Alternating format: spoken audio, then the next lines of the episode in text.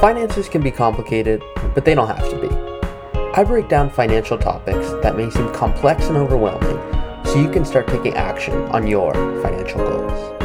I'm Ari Taubig, and it all starts here on Personal Finance Redefined. Hello, everybody, and welcome to another episode of Personal Finance Redefined. Hope you've been enjoying it. Please feel free to share it with your friends if you think they would find it helpful. I try to help as many people as possible, and I hope you've been enjoying it. So, we'll get right into it. Today's episode is about what saving an additional $20 a month can do for you. So, the hardest part about building wealth for the majority of the population has really nothing to do with picking stocks or what the right asset allocation is, whether you're invested actively versus passively, as I've talked about in previous episodes, or even the macroeconomy or any of the other stuff professional investors spend their time debating. The hardest part about building wealth for most people is the process of saving money on a consistent basis. Even $20 a month, and that's what I'm going to show you today, could have an enormous impact if you give yourself a long enough runway. So, to do this, I'm going to use an example. Uh, I'm going to use an IRA and a Roth IRA as examples. And the difference is, once again, with an IRA, as I've spoken about in previous episodes, just as a recap, an IRA, well, that's going to use pre tax dollars. So you're going to get a tax deduction on that income that you do contribute today. So if you were to contribute $6,000 to a traditional IRA, which is the maximum, well, you're going to get $6,000 tax deduction, but then you pay taxes on that money later. A Roth IRA, well, that's the opposite. That uses after tax dollars. You put $6,000 to invest in a Roth IRA, you get no deduction today, but then that money grows completely tax free and it comes out completely tax free. So the, knowing the difference really doesn't make a huge difference, at least for, for this example I'm going to walk you through. But this is really more about saving, and I'm just using a Roth IRA and IRA to show you and even go into a deeper dive on the importance of investing on a consistent basis. So, the maximum, as I said, the contribution is $6,000. That means you're maxing out your IRA would require you to save $500 a month. So, $6,000 divided by 12 is 500 a month to max out your IRA or Roth IRA. So, I'm going to give you an example. If you were to diligently save that $500 every month for 30 years, assuming a 7% return on your investments, which is very, fairly conservative. You would end up with more than that, but most likely, let's just give it 7%. I like to stay conservative that way, especially if anyone goes, Ari, well, what if you did 8% or 9%? I go, well, let's just take a conservative amount so that at the minimum we get that. But I'll show you the example. And so through this example, we're saving 500 bucks every month for 30 years, assuming that 7%. Well, if you would end up with $600,000 after 30 years of saving.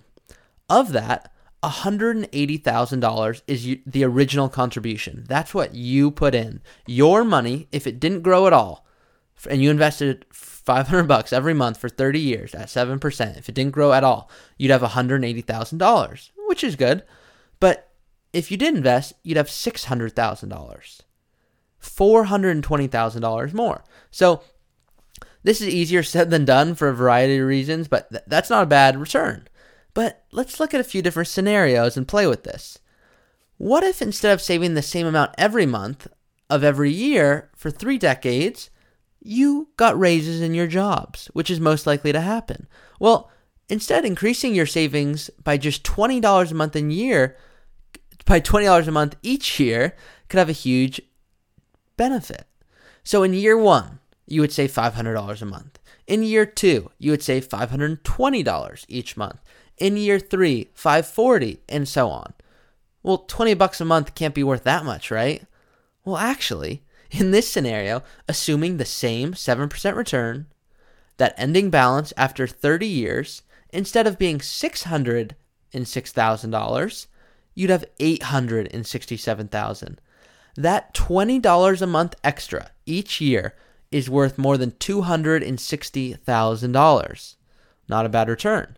Now, maybe you think 7% is too high for risk assets over the next 30 years.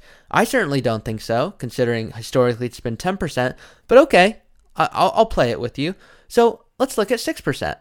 Well, at 6%, that $20 a month increase each year would be worth close to $230,000. At 5%, it would be just over $200,000.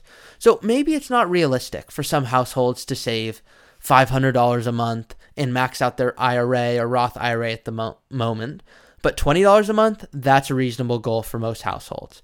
Maybe $50 a month. 100 a month, it doesn't matter. My point is, of course, your money's going to grow more if you have more money there to be grown, but it's about finding what number you can commit to and then increasing that over your lifetime. And the best way to do that is to pay yourself first. Don't go out and pay the rent and then you pay food and then you're like, oh, I forgot I have insurance premiums. First, pay yourself. You get a check, money's going to future Ari because he's going to need it. After that, pay all your expenses, I think you'll be surprised that you make a way to do so. And if you don't, well, then after that month, you take money out of your pay yourself fund and then you use that money. And then it actually makes you more aware of where your money's really going. So if you're younger and you're not yet making earned income, which is required to fund a Roth IRA, just think about this same strategy, but without the retirement approach. Instead of the $500 a month, I'm not even talking about the tax benefits. In the example I gave you, where that 180,000 becomes 600,000, well, in a Roth IRA, you pay no taxes, so you actually walk away with 600,000. In an individual account, you actually walk away with a lot less because you have to pay capital gains taxes.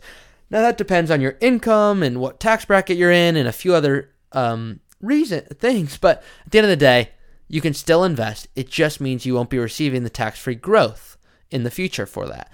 So I know this is a shorter episode, but I, I just wanted to outline the importance of investing, even if at a small amount, staying consistent, try to increase that over time. I think you'll be amazed.